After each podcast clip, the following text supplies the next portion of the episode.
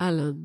הפרק עם מיקי אלון אומנם מוקלט לפני השביעי באוקטובר, אבל מיקי, שמביאה את תודעת היקום, בעצם אה, דיברה על כך שהדברים עומדים להחמיר גם באיזושהי מידה בתוך הפרק הזה, אה, וגם בשיחת צד שהייתה לנו, ואני חושבת שמעניין מאוד לשמוע אותה דווקא אחרי כל מה שקרה. אז שתהיה לכם אחלה האזנה.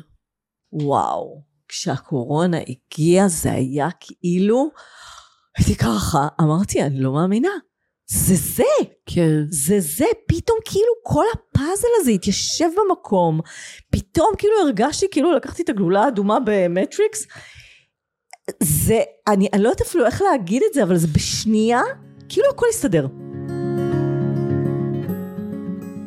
אתם מאזינים לשינויים בהרגלי הביטוי, פודקאסט שעוסק בביטוי אותנטי, מה שחוסם אותנו ומה שמניע ומאפשר לנו להיות כל מה שאנחנו רוצים ויכולים להיות בחיים האלה. אני שרון גדרון, מומחית לתקשורת אותנטית, בעלת המעבדה לדיבור מול קהל וחוקרת נלהבת של התופעה הפסיכית הזאת שנקראת בני אדם. אני מאחלת לכם אחלה האזנה.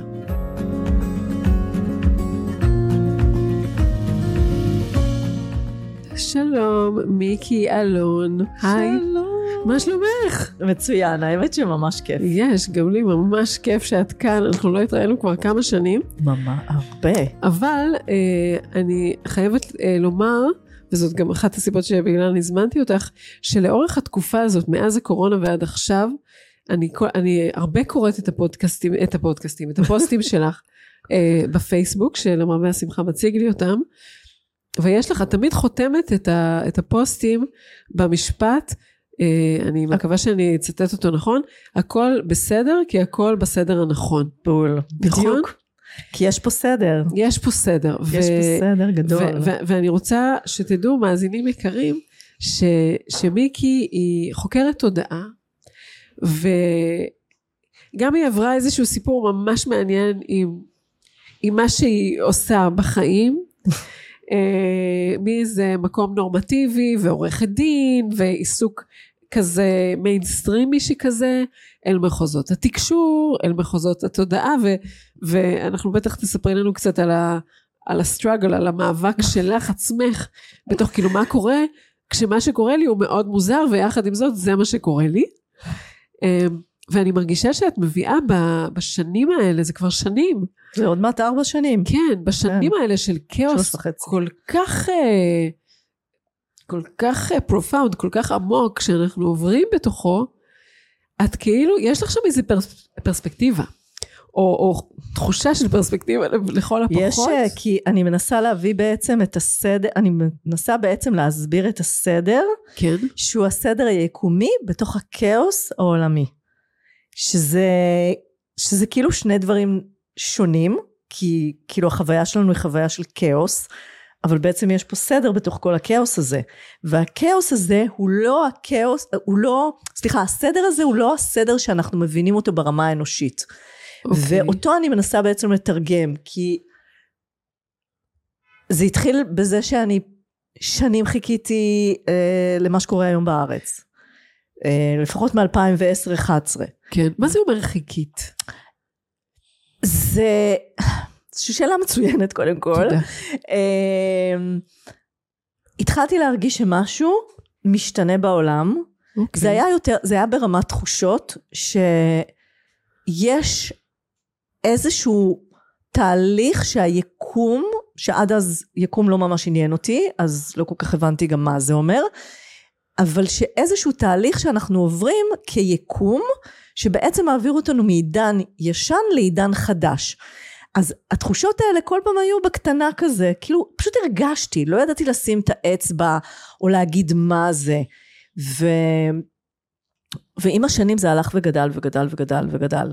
עכשיו, התחושות שלך. התחושות, הם כל פעם קיבלו עוד כוונון ועוד דיוק ועוד... מה זה חלומות בלילה? לא, לא, לא, לא, לא, זה- לא, לא, זה פשוט תחושות, זה פשוט תחושות. כמו שאת מרגישה, כמו שאני מרגישה את מזג האוויר משתנה?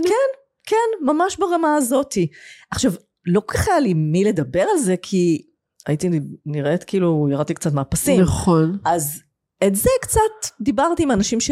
שעבדתי איתם, טיפונת הייתי אומרת להם כל מיני דברים. ש- האנשים שעבדתי איתם, זה לקוחות שלך? זה לקוחות שלי שאני ש... אה, אני מייעצת להם,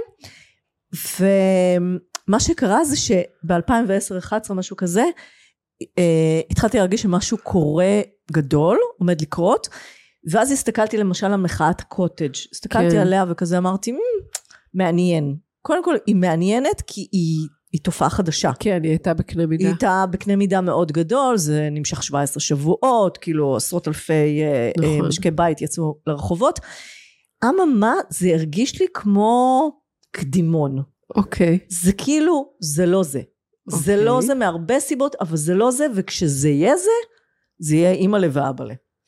אה, אוקיי. ועם זה אני מסתובבת שנים, מבעצם 2010-2011, אני, כן. אני מסתובבת ואני אומרת, איך זה השפיע על היום יום שלך? רגע, את, את לא, יש זה לך, לא השפיע. יש לך בן? יש לי בן אחד, בן כן. 14. אהה. זה לא השפיע עליי, זה...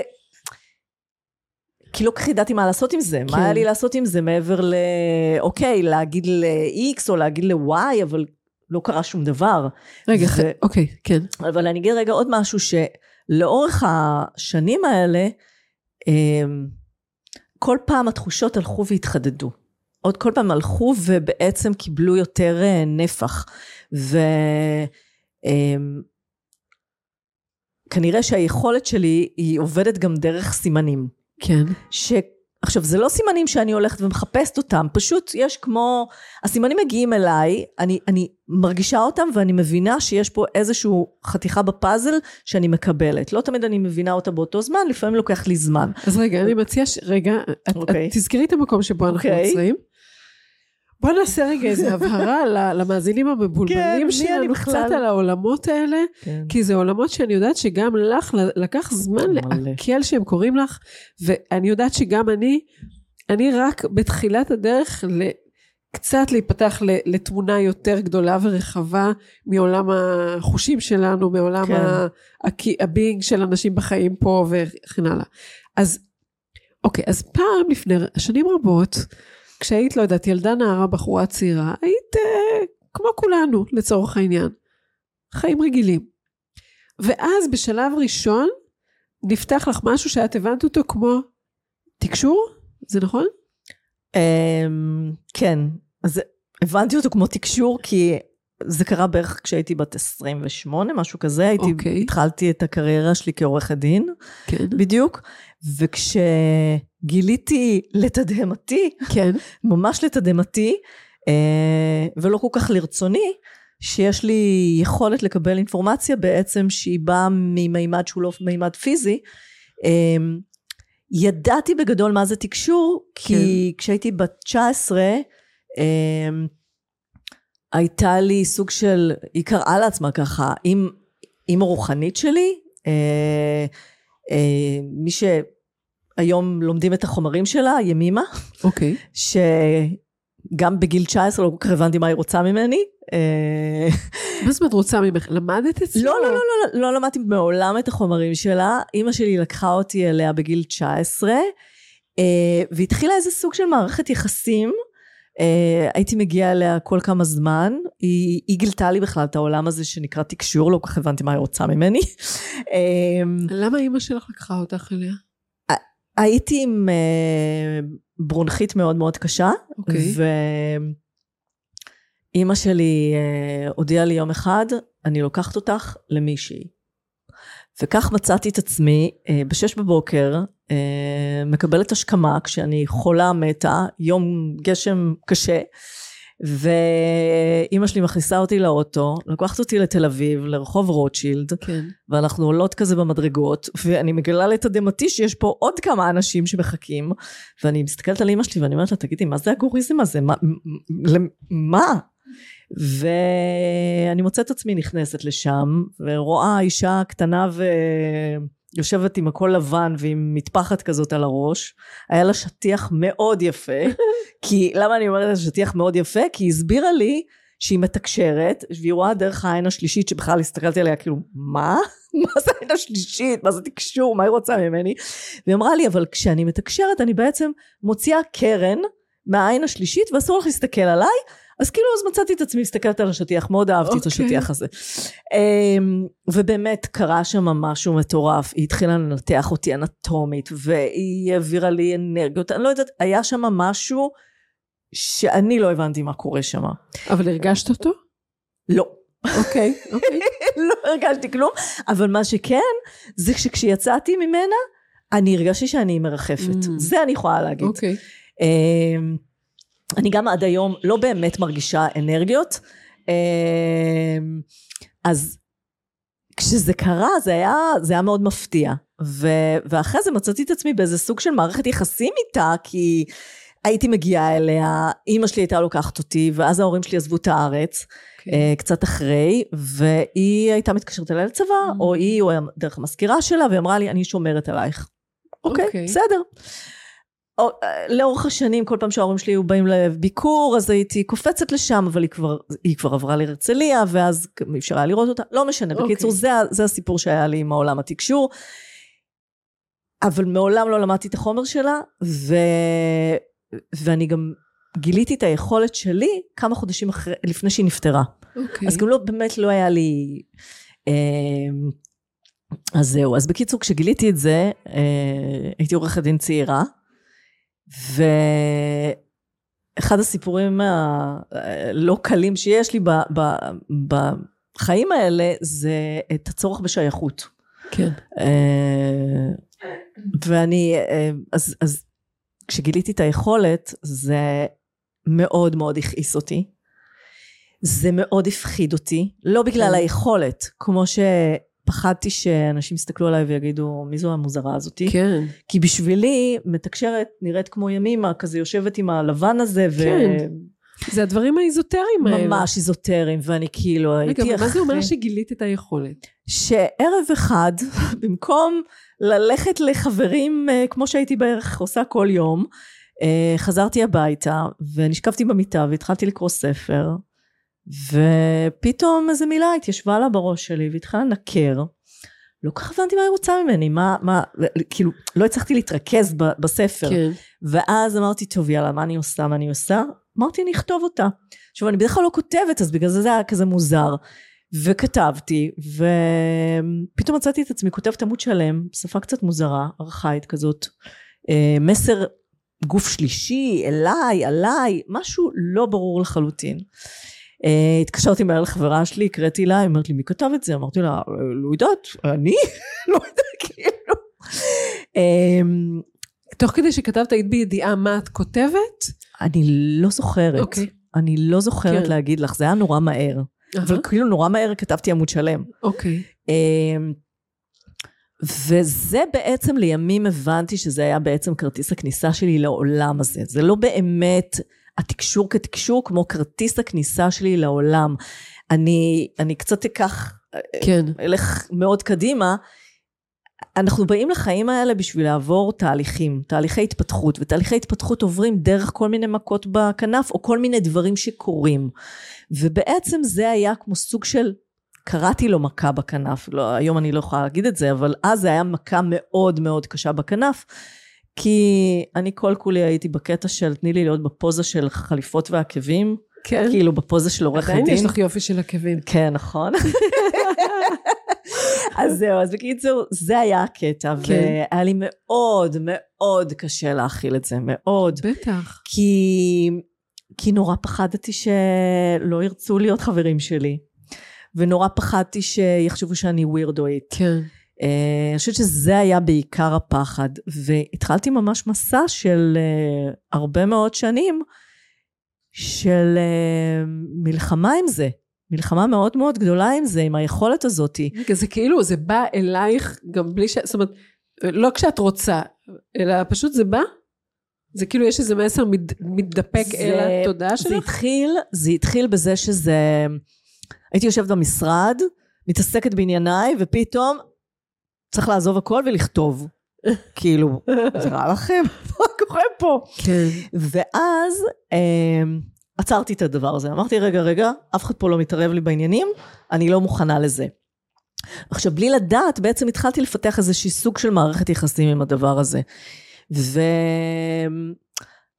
גם לא כל כך ידעתי מה, איך, מו, אז שמעתי שזה מישהי שהיא מתקשרת, לוקחת שם ושאלה. אמרתי, יאללה, בסדר. אז התחלתי לעשות את זה, אבל לא האמנתי בזה, לא שמחתי על זה, לא...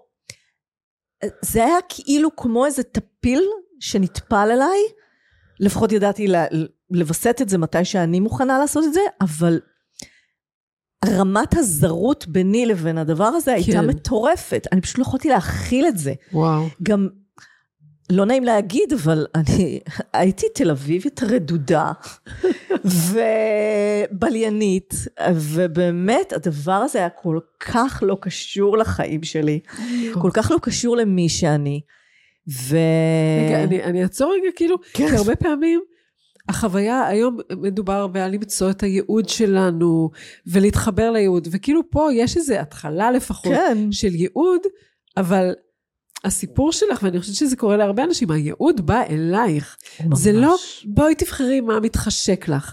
זה לא, זה, זה הכיוון שלך, נקודה, עכשיו תתחילי להסתדר עם זה. אז אני לא הסתכלתי על זה ככה. כן. אני ממש, גם לא הייתי מסוגלת מבחינת בגרות, לא הייתי מסוגלת בכלל להכיל את הדבר הזה, כן. ובעצם אני חושבת שהיום, אחרי 25 שנה שיש לי את זה, המסע שלי בתוך זה, כל המסע הוא היה בעצם הדרך שלי לעבור תהליכי כניעה והתמסרות וקבלה ובעצם לגדול דרך זה כי זה זה כמו צל זה הולך אחריך לכל מקום כן. זה לא באמת uh, עזב אותי וניסיתי כל דרך אפשרית להעיף את זה מהחיים שלי ו, וזה נכון זה פשוט בא אליי ויותר מזה זה, זה כמו דאון, זה נחת נחיתה עדינה ורכה. מי שהיה פה הבעייתי זה אני. אני עדיין, אה, יש לי עבודה.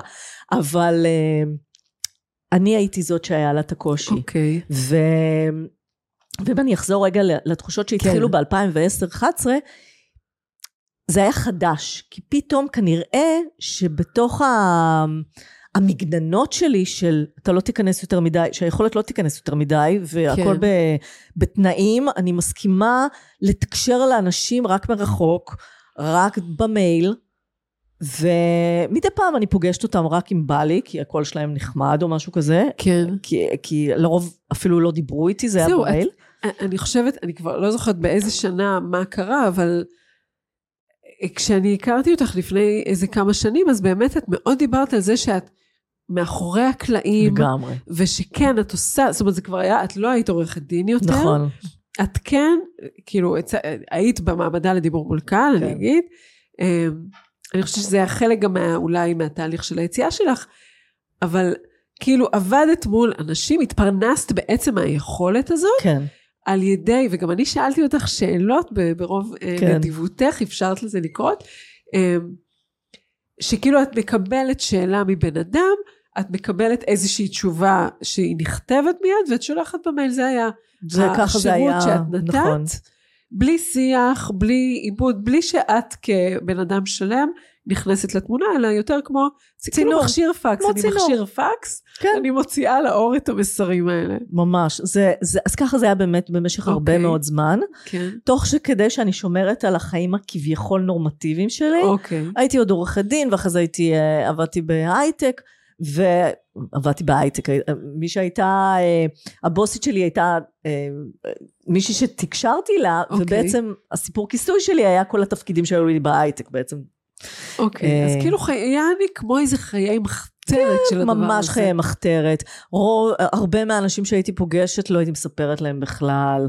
אה, אני זוכרת שהייתי דירקטורית הרבה שנים, אז אה, אולי בשנה החמישית רק יצאתי מהארון.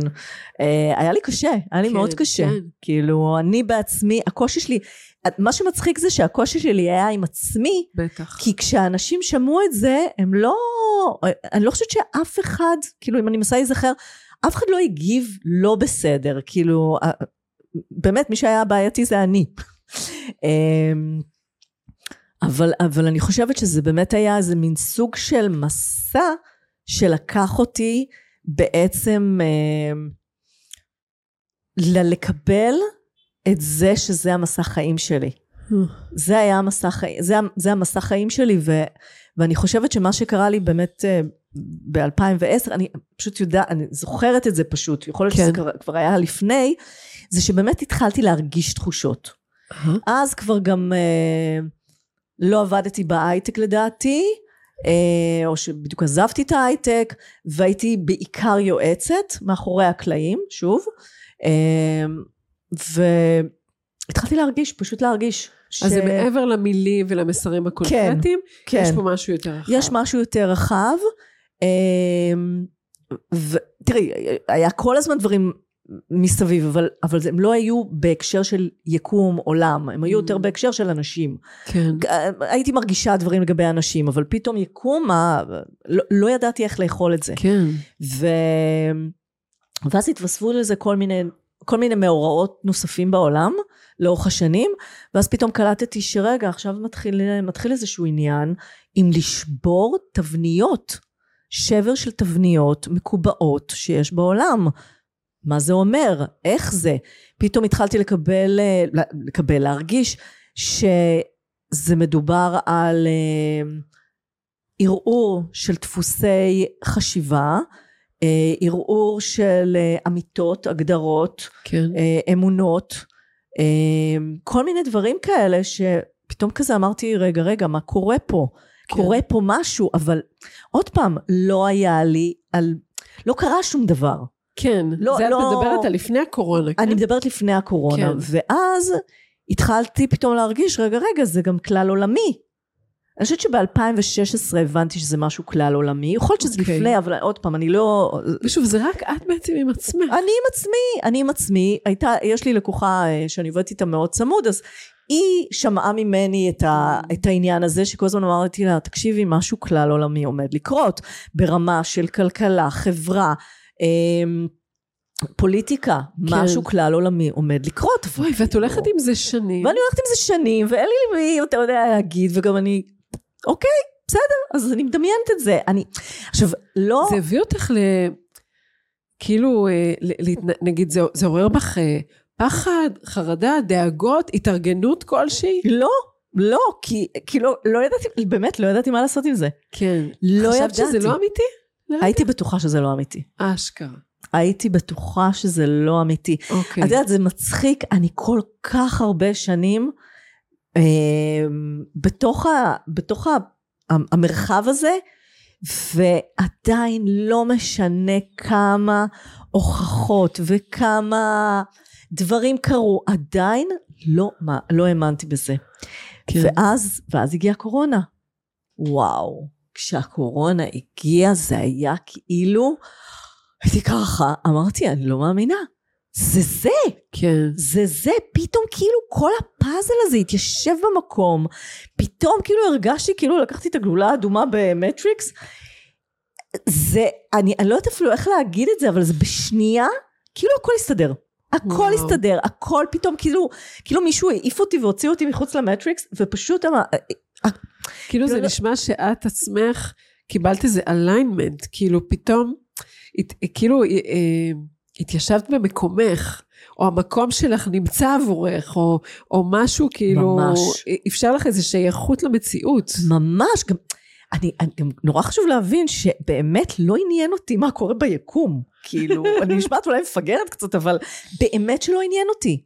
זה לא, אני, כאילו אנשים שואלים אותי מאיפה הידע שלך, אני לא קוראת ספרים ואני לא לומדת דברים, אני גיליתי שיש לי פה מורה אחד, והוא פשוט המורה, זה היקום, כאילו הכל קורה פה, הכל פה, פתאום הכל כל כך הגיוני, יש פה פאזל מטורף, ובהרגע, זה ממש היה מדהים שאני מצאתי את עצמי מזאת שמסתתרת מאחורי הקלעים, כן, הנה אפילו אצלך שבאתי אלייך וחשבתי נכון. שאני אצליח לצאת החוצה אבל מהר מאוד חזרתי למחילה שלי. אבל פתאום אני שמסתירה את זה שזה מה שאני עושה מוצאת עצמי מתחילה לכתוב פוסטים ללא הכרה בפייסבוק. כן, נכון. כאילו ווואלה אשכרה להגיד זה מה שאני עושה עכשיו זה לא היה בשליטה שלי זה לא היה וואו. בשליטה שלי אפילו אמרתי אה בטח גם לא אקרא זה לא משנה בטח מה זאת אומרת. רגע, מה זאת אומרת לא בשליטה? לא הבנתי. זה. זה היה חזק ממני. אוקיי. כאילו, סוף סוף כאילו עליתי על המסלול, כן. וזה היה, וזהו. זה יצא. זה פשוט יצא, והתחלתי לכתוב ונהניתי מזה. פתאום אמרתי, בכלל לא מעניין אותי לעבוד עם אנשים, בא לי רק לכתוב את זה, בא לי רק להסביר לעולם את, ה- את כאילו הלוגיקה כמו הזאת. השופר של היקום הזה שמדבר על אני דרכך. לא יודעת, זה היה, אני אפילו לא קראתי לזה בשם. כן, פשוט נתתי לזה, ונהניתי מזה. כן. גם זה, תחשבי, זה פאזל.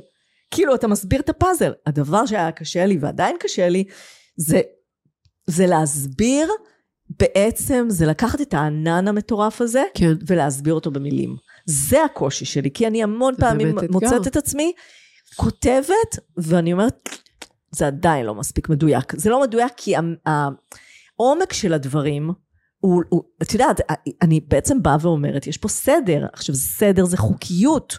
יש פה חוקיות, וכשהקורונה הגיעה והתנהגה בצורה הכי לא חוקית, מבחינת המדענים, אז כאילו, זה- בשבילי זה היה הכי ברור. ככה היא אמורה להתנהג. זה הצורה שהיא אמורה להתנהג. וואו. עכשיו, חשוב לי להגיד שאני מאוד קיבלתי את אלה שהתנגדו לחיסונים, וגם מאוד קיבלתי את אלה שכן רצו את החיסונים, כי מבחינתי זה בכלל לא עניין אותי אם זה קונספירציה או לא קונספירציה, כי מבחינת יקום קרה פה משהו. אם יש מישהו שמהנדס את זה, זה כבר משהו, זה, זה, זה, זה, זה קרה. Which means אני לא אומרת שזה לא, לא קונספירציה, אני לא אומרת שזה כן, זה לא עניין אותי, זה לא היה הזווית של ההסתכלות זה שלי. כאילו ה- הנקודת מבט שלך היא באיזה... היא בספירה אחרת. היא בספירה אחרת. רגע, אבל אני רוצה רגע, אני צריכה רגע לנשימה. זה דורש נשימה, מיקי. אז כאילו, קודם כל זה מעניין, כי מבחינת הצורך שלך בשייכות, את דיברת קודם על, על הרצון הזה להיות חלק ולהשתייך, ו, ו, וכל המקום הזה, אני מניחה שה... כל הקולות או התודעה הזאת ש, שנכנסה לחייך היא עוד יותר מרחיקה, כי כולם חושבים ב mindset אחד, ואני חושבת ב mindset. אחר, ופתאום, כאילו נהיה לך, הפרטנר שלך הוא הפרטנר. כן. זאת אומרת, את, את יושבת על, אה, לא יודעת, על, על אני- המקור החיים הראשוני, אני קוראת לזה שאני יושבת ליד הבמאי. ממש. אני יושבת ליד הבמאי ומסתכלת לאיפה שהוא מסתכל. לא בהכרח מבינה כן. הכל, אבל אני כאילו מסתכלת מהזווית שלו. אז זה כאילו, זה, זה, זה אפשר לך אה, לחוות מהרושם שלי, מאיך שאת מדברת, וגם מהאנרגיה בקול שלך, כשאת מתארת את הפלואו הזה שלך, אז זה, זה, החוויה הזאת היא חוויה של שייכות, של אני, אני במקום שלי ויש לי שם מקום ויש יש איתי, אמ, או שעדיין השייכות האנושית היא נורא חשובה, כאילו מעניין איפה זה שם אותך זה- בהקשר הזה. ז- זאת שאלה באמת מצוינת, כי אני חושבת ש... כאילו מצד אחד, אני מרגישה שהרבה, שהרבה שנים לא באמת רציתי להיות פה. אה, גם בגלל שהסכסוך הפנימי שהיה לי עם הדבר הזה שקוראים לו יכולת, אה, והרצון שלי להיות שייכת, אז בעצם הרגשתי שאני לא שייכת לא לפה ולא לפה. כן, והפער הזה, גם מי שהייתי, הוא היה נורא נורא גדול. וכשהגיע הסיפור הזה של הקורונה, שבעצם הייתה, הייתה הסממן הראשון של, ה, של מבחינתי, של העידן החדש, היא, אני קוראת לה סוכנת השינוי הראשונה, ש, כן, אמ, משהו, משהו קרה לי, משהו קרה לי, וברמת השייכות, אני חושבת שעברתי בשנים האחרונות כן רצון להיות פה. אהה, כן רצון להיות פה. אמ, זה כן מעביר אותי הרבה פעמים ת- תוך כדי מרחב של תסכול מאוד גדול, כי אני לא, לא מרגישה שאני מצליחה להבהיר את, ה, את, את רמת הגודל של זה, כי באמת מאוד קשה, גם לי זה קשה. כן. אמ, אז אני לא יודעת להגיד לכם אני מרגישה עדיין שייכת ל... כאילו, אני רוצה להיות פה. כן, זה אני כבר יודעת, כן. אני רוצה להיות פה. זה לקח לי הרבה מאוד שנים להבין את זה, כאילו לה, לעשות תהליך. אמ, אני מרגישה יותר שייכת, אבל אני חושבת שגם ככל שאני יוצאת החוצה, שזה גם כן משהו, אני מרגישה יותר שייכת. יותר שייכת, כי... ואני גם מקבלת את, את היקום יותר. כן. כי כעסתי על זה, כעסתי, זה ממש היה סוג של כעס, כאילו למה, למה אני צריכה לעבור את זה? למה אני צריכה להיות עם הדבר הזה? אי אפשר להיות עורכת דין פשוטה וחמודה ונחמדה שתלך לה לזה, אבל לא, זה לא המסע שלי. ואם את שואלת אותי, לא באמת רציתי להיות עורכת דין, זה היה פשוט להיות בפוזה. כן. אז כן, זה, אבל זה, אני חושבת שאני עדיין מתעסקת בעניין הזה של הסגירת פער והשייכות. אני באמת חושבת לעצמי, את עכשיו כזה, תוך כדי שאת מדברת, אני חשבתי לעצמי שאת באמת לא הדמות הזאת של ה... ממש לא. לא יודעת, המחוברת ליקום הזאת, לא. הלבושת אה, מצנפות ו- ונוצות, וזה, ממש לא. את, את מאוד סיטי גרל כזאת. ממש, ממש, ואני אוהבת את זה מאוד. כן, כן. לא מחליפה את זה ולא משנה את זה. אמ, כאילו, אבל זה משנה לך את ה... נגיד בטרדות היומיומיות שלך כבן אדם. הרי גם לך יש, אה, לא יודעת, ברור. מתעצבנת על הבן שלך, או על הפקח חופשי. חנייה, או על ה... לא משנה מה. ברור. כאילו, ה... ה... משהו בפרופורציות אצלך, זה מאפשר לך להתמודד עם החיים בצורה אחרת, או שאת נופלת לאותם אה, בורות? אחד, אה, אני נופלת, כן. חופשי. אני נופלת חופשי. אה, אבל אני חושבת שהיכולת שלי לצאת משם היא יותר מהירה. אה, אבל אני, אני, אבל אני נופלת. אני נופלת לגמרי. היה לי לפני חמש שנים, אני חושבת, כן, חמש שנים עברתי, עברתי סוג של טראומה מאוד מאוד מאוד גדולה. אה, שוב, ששייכת, קשורה לשייכות. אה, מהאנשים שהיו הכי, הכי קרובים אליי.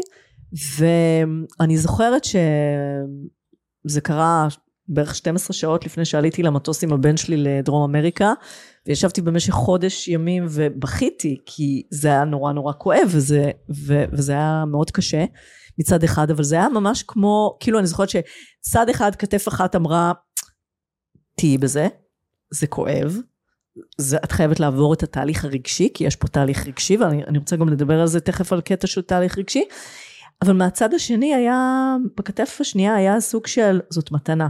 זאת Mm. מתנה, זאת מתנה, זאת מתנה. אז כאילו המתנה כל הזמן הדהדה, אבל הייתי חייבת לעבור את הקטע הרגשי. כן. עכשיו, אני, אני רוצה לדבר רגע על הקטע הרגשי, כי התהליכים האנושיים שלנו עוברים דרך רגש. נכון. ורגש הוא מאוד מאוד חשוב. אני לא מקטלגת רגש לפי אה, טוב או רע, אני מקטלגת לפי אה, יותר טעון ופחות טעון. ואנחנו בעצם אמורים לעבור דרך הרגש תהליכי אלכימיה. עכשיו מה זה אומר? זה אומר שכשמגיע רגש, אנחנו צריכים לתת לו את המקום. כן. עכשיו, מה הבעיה שלנו כבני אנוש? זה שאז מתחיל הבלבול שכל הזה, נכון. שקוראים לו מחשבות.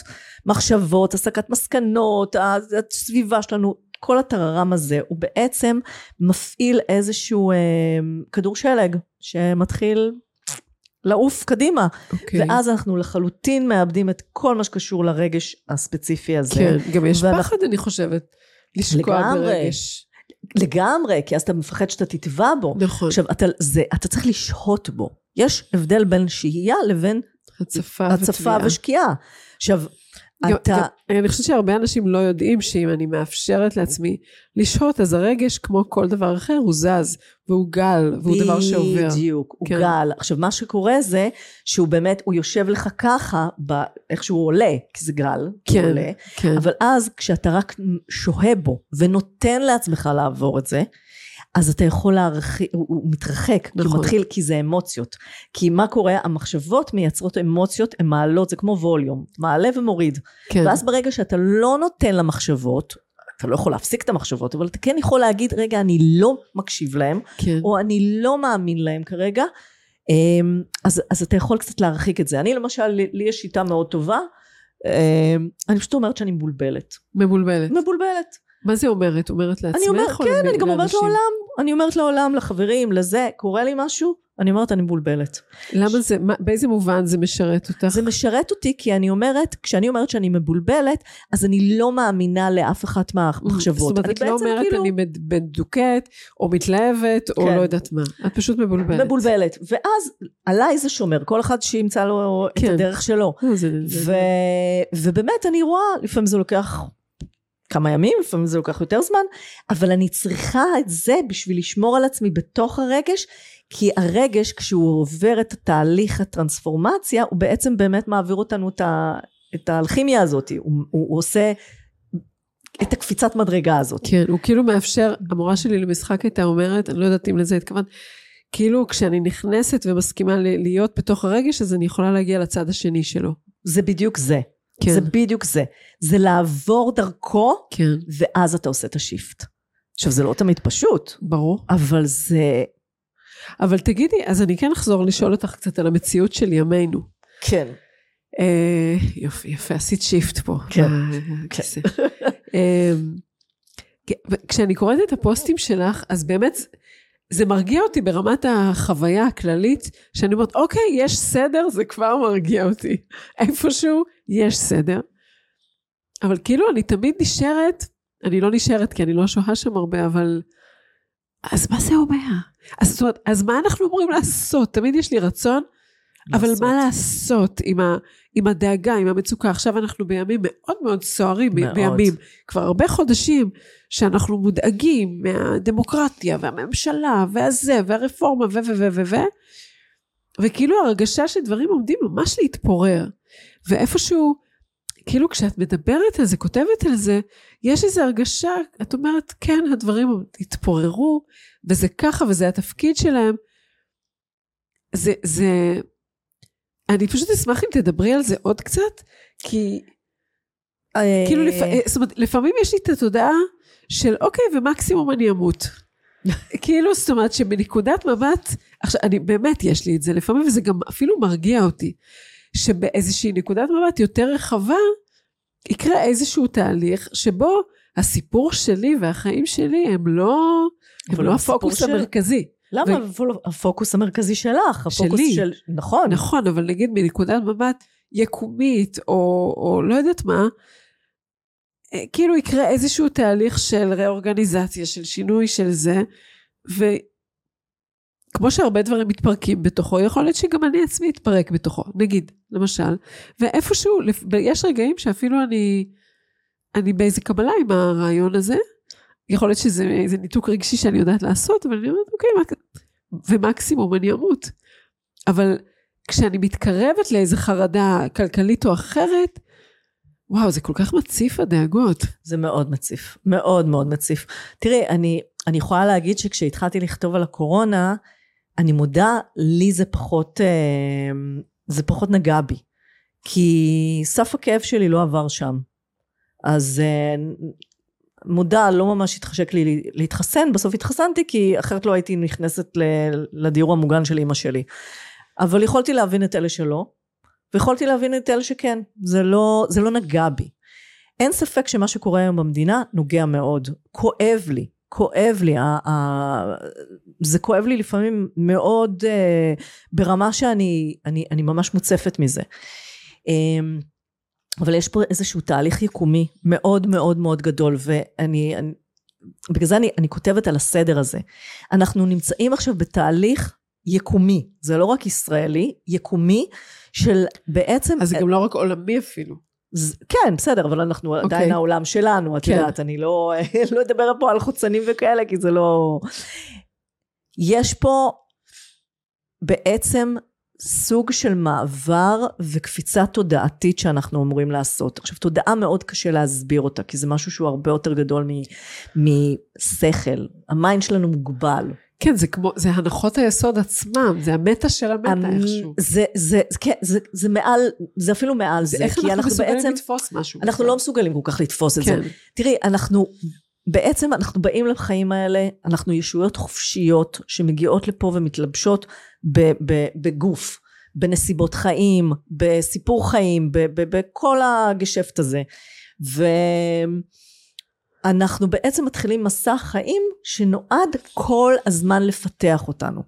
עכשיו אה, אפשר להתחיל לדבר על כל הנושא הזה של זה שכשסולקנו מגן עדן בעצם נצרבה בנו תודעת ההישרדות ותודעת ההישרדות הזאת יצרה גם את מערכת היחסים בין הזכרי לנקבי שהשפיע מאוד מאוד על מה שקורה ביקום כי היום היקום העולם שלנו נמצא במצב שבו האנרגיה הזכרית שולטת באנרגיה הנקבית האנרגיה הנקבית היא מאוד מאוד מצומצמת יחסית כן. עכשיו אה, העידן החדש שאנחנו הולכים אליו הוא גם עידן של קפיצה תודעתית מאוד מאוד גדולה עכשיו אני לא יכולה להסביר את זה כי אני בעצמי אה, אני- יכולה להסביר את זה רק בשפה שלי בשפה, זאת אומרת סליחה רק בשפה שאנחנו מכירים כן. אבל זה משהו חדש זה עכשיו- משהו שאת עצמך מצליחה לתפוס אותו? את- אני כי גם את בן אדם הרי. לא אני כל פעם מרגישה שאני מקבלת עוד עוד איזה ניואנס, עוד איזה אספקט. אבל להגיד שאני יודעת לה, לתפוס את זה, קצת קשה לי, לה, קצת קשה כן. לי להגיד את זה. אני, מרג, אני, אני מרגישה את זה, אבל אני מרגישה את זה במקום, ב, בדרך שאני, אני לא יודעת, אני לא יודעת לתרגם קשה את זה. להמשיג. ו, ומה שקורה זה שאנחנו הולכים לעידן חדש שהוא עידן נשי יותר. נשי יותר באנרגיה שלו. נקבי. עכשיו, הוא נקבי יותר. כן. כן, הוא נקבי, כי זה לא באמת לא מגדרי, זה, זה, זה אנרגיה. אבל מה שקורה זה שכתוצאה מזה שאנחנו הולכים לשיפט הזה, אז בעצם האנרגיה הזכרית הולכת ונחלשת. ומה קורה לאנרגיה שהיא נחלשת? בעיקר זכרית, היא נהיית אלימה. אוקיי. היא נהיית קיצונית יותר, היא נהיית אלימה יותר. ואנחנו עוברים פה שיפט מאוד גדול גם במנהיגויות. כן. שזה מנהיגויות עידן ישן, שבאמת מה שקורה בשנים האחרונות זה שאנחנו רואים את ערוותם נחשפת בלי סוף. ולא רק בישראל. לא, לא, באמת. זה בכל העולם, כן. זה בכל העולם. אמ, ו, והתהליכים האלה הם תהליכים שבעצם מחייבים אותנו לשבור פרדיגמות, Lena לנפץ את גבולות הכלא התודעתי שלנו, כי אני נורא אוהבת תמיד להגיד שאנחנו אולי חושבים שאנחנו בני חורים כי יצאנו ממצרים, אבל מצרים לא באמת יצאה מאיתנו. התודעה כן. שלנו כלואה עדיין בדיוק באותו מקום. ו, ומה שקורה לנו עכשיו, בשנים האחרונות, בעיקר מאז הקורונה, זה שכל הזמן מערערים לנו את העוגנים עליהם אנחנו דורכים. כן. ובעצם כיצורים הישרדותיים, הרי זה הדבר שהכי מפחיד אותנו. נכון. אז אנחנו הכי מנסים להיאחז. נכון. ואנחנו מנסים ישר, מה, אז מה עושים? אז מה יקרה? עכשיו, קצת, אה, אני מנסה להגיד לאנשים, תקשיבו, זה לא העניין מה נעשה, זה בדיוק התהליך הזה של לשחרר, פשוט לחוות את החוסר אונים. גם לחוות את החוסר אונים וגם להבין שיש פה באמת איזשהו תהליך שקורה שהוא יותר גדול מאיתנו. הוא יותר גדול מאיתנו והוא רוצה את טובתנו, הוא לא רוצה את, את ה... הוא לא רוצה ל, ל, ל, לרמוס אותנו ולהרוס אותנו. אבל התפיסה האנושית, שזה גם כן דרך אגב ח- קיבלנו היטב בגן עדן, זה בעצם אותו עץ של עת, עץ הדעת, טוב או רע. שהעץ הזה בעצם אמר, אה, כאילו התפוח הזה אמר, אוקיי, אז עכשיו אנחנו מבינים מה טוב, מה רע. אז כן. כל דבר שקורה לנו, צובטים אותי. אנחנו רע על. המשוואה הזאת, כן, על הדיכוטומיה הזאת. אנחנו ממש על הדיכוטומיה הזאתי. ו... והיקום בעצם רוצה לעשות לנו את ה shift, לשחרר אותנו ממה שהגביל אותנו, אוקיי. כדי לאפשר לנו לחזור להיות ישויות חופשיות. כי קורים פה תהליכים, מעברי ממדים, לא, אני, אני לא אכנס לזה יותר מדי כי זה באמת אה, יותר מורכב, אבל אנחנו בתוך תהליך של shift, ותהליך של shift חייב לערער על כל כן. מה שאנחנו מכירים ויודעים, ולכן אני כל הזמן אומרת, אנחנו חייבים להתחיל להטיל ספק. ואני אגיד רגע עוד משהו, אני לפני שנה וחצי כתבתי פוסט, קראתי לו זה נגמר. אוקיי. מה נגמר? התפקיד של הקורונה. אני מבחינתי הקורונה הייתה, היה, היה לה תפקיד, היא באה להיות סוכן ההרס של, ה, של העידן החדש. כן. ואמרתי, היא לא נעלמת, כי היא לא אמורה להיעלם, אבל היא, היא כן, כאילו. התפקיד שלה, היא מיצתה את התפקיד שלה. כן. ואז אמרתי, ולצערי, הדבר הבא תכף מגיע. ואז באמת שבוע אחרי זה הגיע פוטין ואוקראינה, אוקיי. ואף אחד כבר לא זכר לדבר על הקורונה. נכון. אה, אז יש לנו תהליכים, היקום כאילו שולח לנו כל הזמן עזרה. כי הוא אומר, אוקיי, יש, יש לנו עידן ישן ויש לנו עידן חדש, אבל יש לנו את המעבר. נכון. והמעבר הזה הוא כמו תעלת לידה. הוא מאוד צר, מאוד חשוך ומאוד מפחיד, כן. אבל הוא גם חד כיווני. זה אומר שהתחלנו את הדרך, אי אפשר לחזור אחורה, ואנחנו גם לא רוצים לחזור אחורה. ואז היקום שולח לנו כל מיני סוכני, סוכנים, שזה כן. יכול להיות סוכני בנייה ויכול להיות סוכני הרס. בינתיים אנחנו פוגשים הרבה סוכני הרס. הרבה הרס. מלא הרס, אבל אנחנו חייבים להבין שהם לא העיקר, הם רק הטריגר, ו- שזה נורא חשוב להבין את זה. ומה בעינייך המשאבים, בתור היצורים היחסית מוגבלים שאנחנו, כאילו, איזה משאבים עוזרים לבני אדם לעבור, ואני חושבת על לידה, את נתת פה דימוי שאני מאוד אה, אוהבת להתחבר אליו, אה, וממש בזמן האחרון, אה, איזה כמה אנשים מאוד יקרים לליבי ילדו, וואלה. ואני מסתכלת על, על ההתמודדות של נשים שככה פתאום לידה ראשונה זה חתיכת דבר, והורות חדשה וכל, כאילו, וגם אם אני חושבת על הלידות שלי, זה... יש שם... אני מנסה לחשוב מה עוזר ל... לבן אדם, או ספציפית לאישה, לעבור בטוב אה, לידה. יש שם איזו הסכמה, אה, הסכמה להתפרק. זה הסכמה להתפרק, זה הסכמה להיכנע. כן. זה הסכמה להיכנע, ולי יש אה, סיפור לא פשוט עם המושג הזה כניעה, אה, שקיבלתי אותו במסר לפני בערך 18 שנה. את רוצה לדבר על זה רגע? אמ, או פחות? אני ישבתי לי במצ'ו פיצ'ו, שבתקופה שלא תקשרתי לאנשים, ואמרתי אולי המקום הקסום והמדהים הזה אה, ישכנע אותי שהדבר הזה שיש לי, יש בו אמת. והתחיל לרדת גשם, ואני ועוד כל מיני תיירים הלכנו לחפש מקום אה, לשבת כזה מתחת לאבנים הגדולות. ואני מוציאה את הדפים ומתחילה לכתוב, ואני מוצאת אה, את עצמי כותבת מסר שמעולם לא היה לי, שאומר שאני צריכה להיכנע אוקיי. בשביל ההתפתחות שלי. ואני זוכרת את המילה, שאני מסתכלת על המילה הזאת ואני אומרת, מה? להיכנע? כאילו, מה? מה? שאני אכנע? שאני אכנע? שאני. אשפשף? כן. זה היה, זה היה טראומטי מאוד, כי וואו. כניעה, הקונוטציה שלה, ובטח בעברית, היא קונוטציה של ביטול. היא קונוט... בשבילי... של השפלה. של השפלה, של ביטול. עכשיו, אה, בהמשך הטיול הייתי בבוליביה וכייסו אותי מכל כספי וכרטיסי האשראי ומצאתי את עצמי נתונה לחסדיהם של שני שוביניסטים ואז קיבלתי עוד פעם אותו מסר וואו. אבל לא כל כך ידעתי שוב, לא ידעתי מה לעשות עם זה, אז כאילו עפתי את זה. ואני חושבת שרק כמה חודשים אחרי שחזרתי לארץ, אמ, הבנתי שזה בעצם השיעור הכי חשוב בחיים, אבל עדיין לא הבנתי מה זה אומר.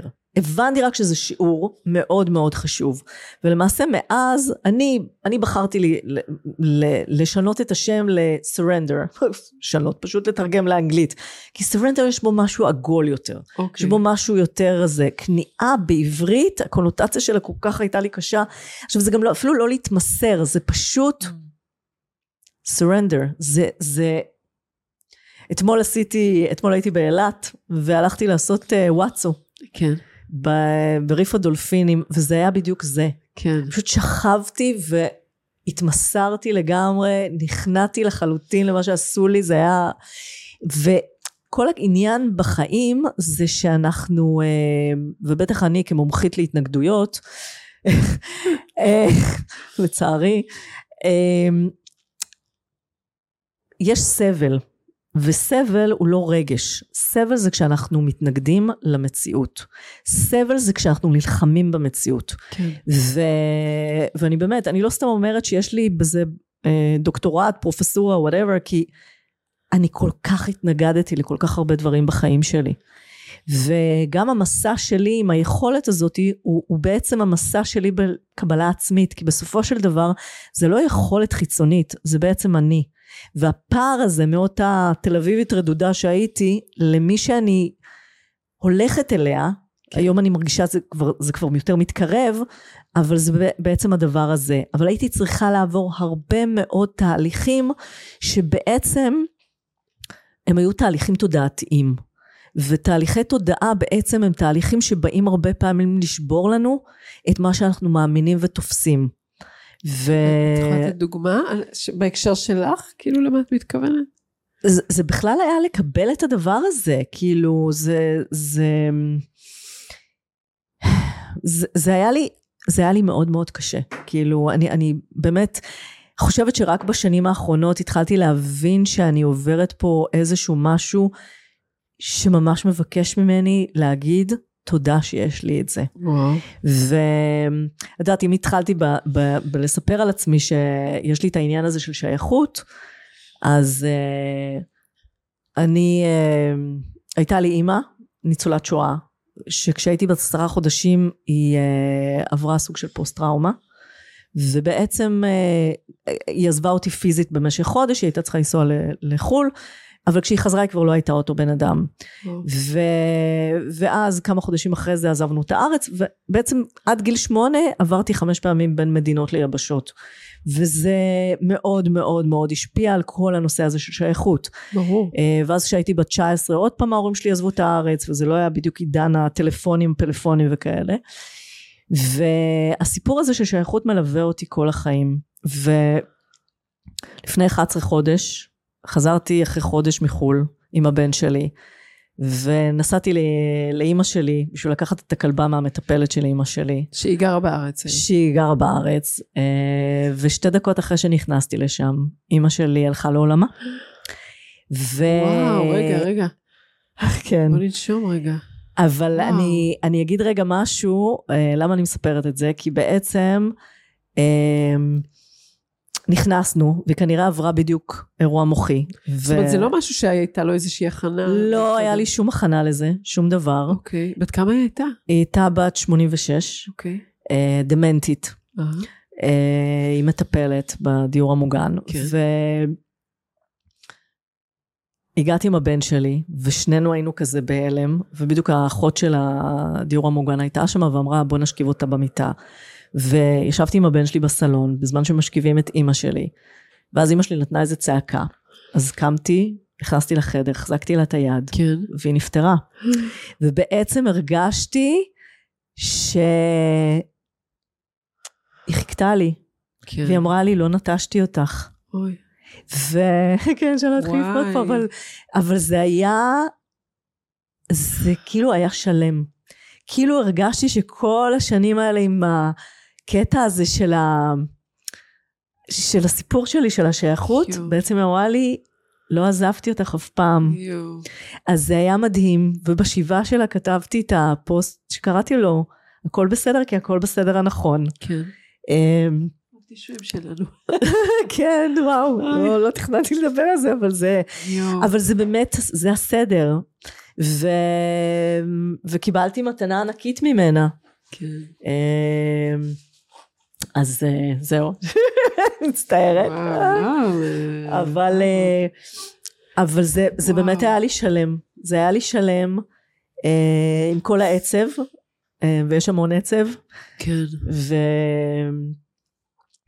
ויש פה איזשהו סדר, ויש פה איזשהו משהו שקורה, והוא יותר גדול מאיתנו. אז אנחנו נגיד רגע למאזינים ולצופים, שהיה לנו פה כאן מומנט, שאותו בטח ראיתם, מאז המצלמה באחת נכבתה, דבר שכבר קרה לנו גם קודם עם המצלמה השנייה וגישרנו עליו, ויש פה כל הדברים פה רועדים כן. וזזים. וואו, אבל, אבל רציתי להגיד, מיקי, שזה נורא קשור למה שאת תיארת קודם, וזה איכשהו... כאילו ה... אנחנו כל כך מקטלגים טוב ולא טוב. וכשאת דיברת קודם על סבל, אז uh, אני פעם, אני נורא מתרגש. חמודה. אה, אני בשלב מסוים אספתי סיפורי לידה, דיברנו על תהליך לידה, ובאיזשהו שלב עשיתי המון רעיונות עם נשים על סיפורי לידה שלהן, והייתה מישהי, אני נורא זוכרת את המשפט, כאב לי אבל לא סבלתי. וואלה, וואו. מישהי ש...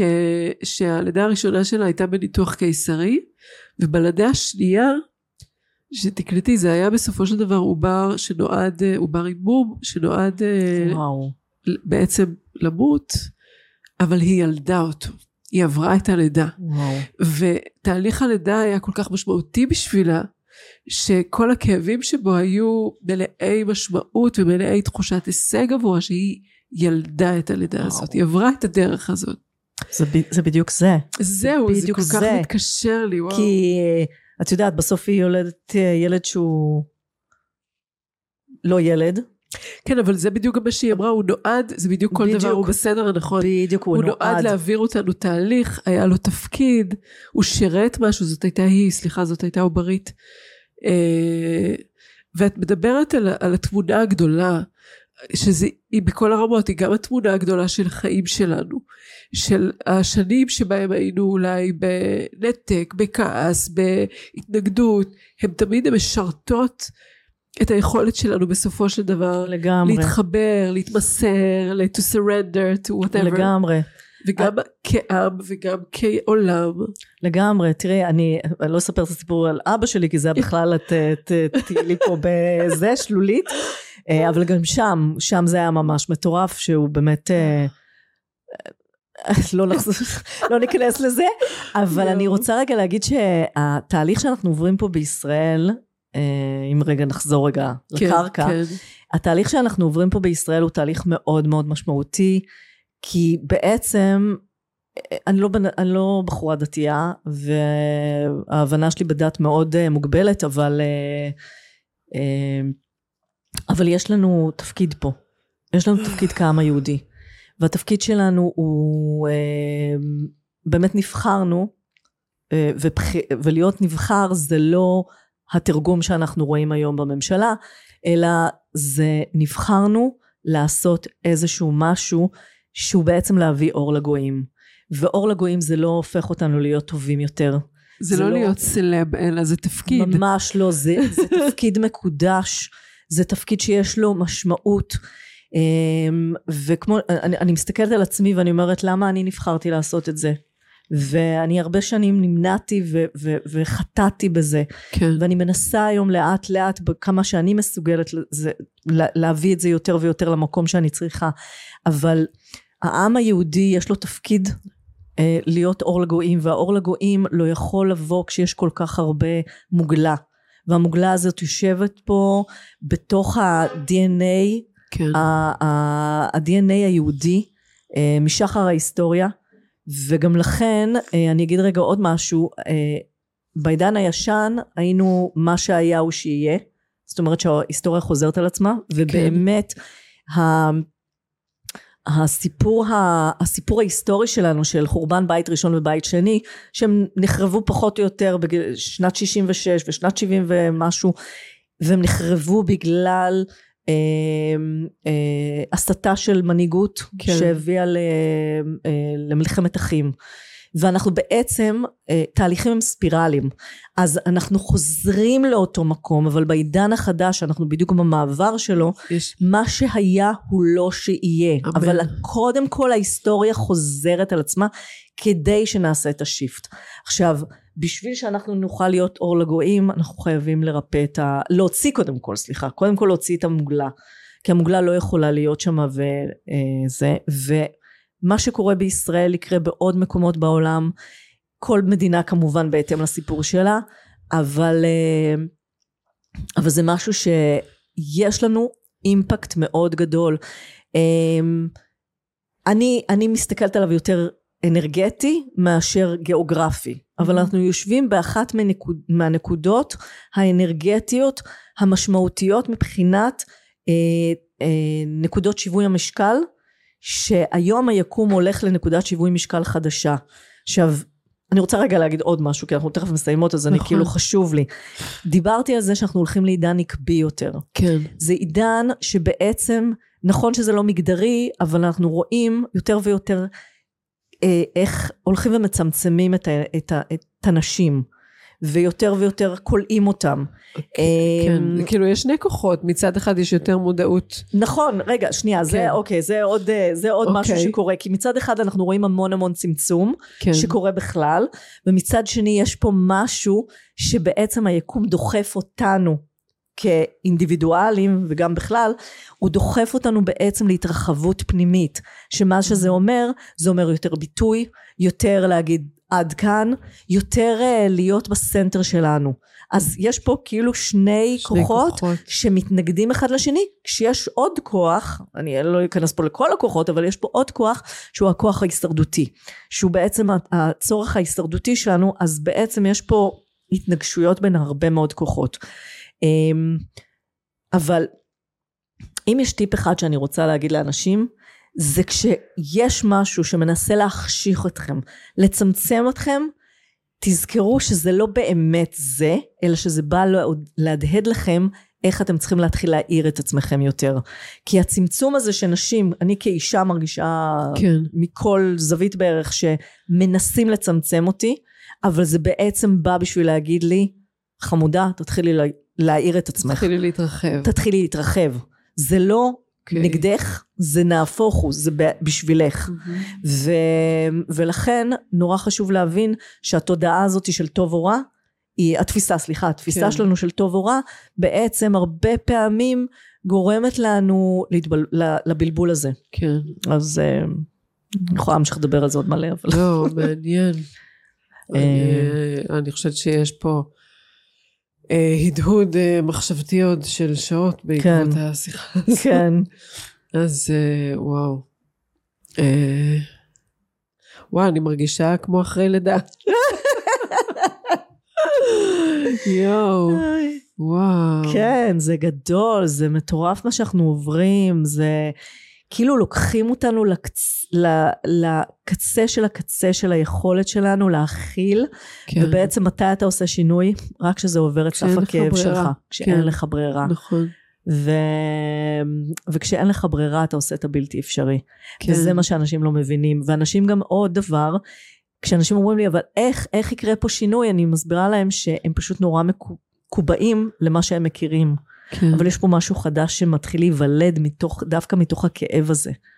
והמשהו הזה, אני לא יכולה לתרגם אותו כרגע, אני יכולה רק להסביר אותו ב, כמו ב...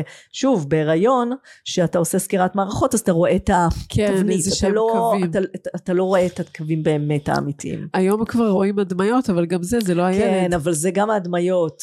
אז אתה נכון. עדיין לא רואה נכון. באמת איך הילד ייראה. אז זה מה שקורה לנו עכשיו. אבל לך יש ידיעה שזה הולך להיות בסדר?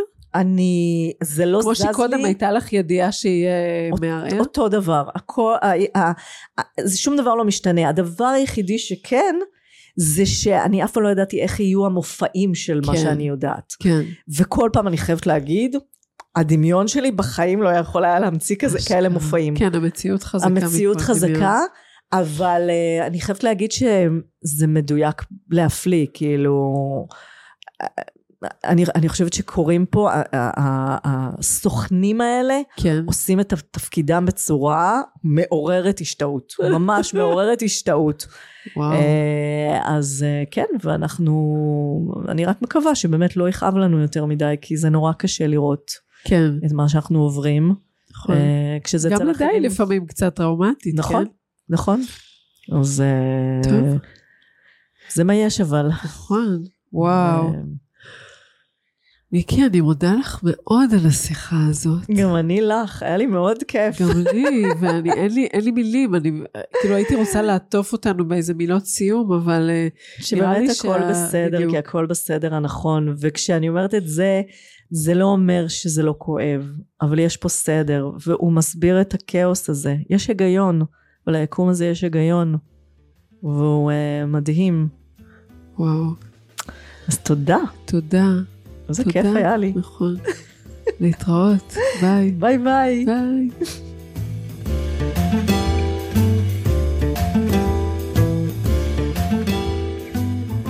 כיף שהאזנתם לעוד פרק של שינויים בהרגלי הביטוי. אם הפקתם ערך או פשוט נהניתם מהפרק הזה, יהיה נהדר אם תחלקו אותו עם אחרים שעשויים להתערם ממנו, או פשוט אם תדרגו אותו בספוטיפיי ובאפליקציות האחרות. ואם מתחשק לכם לדעת עוד על סדנאות, קורסים ותהליכי ליווי בהנחיה שלי ושל הצוות שלי, אתם מוזמנים לבקר באתר שלנו www.sharongidron.co.il.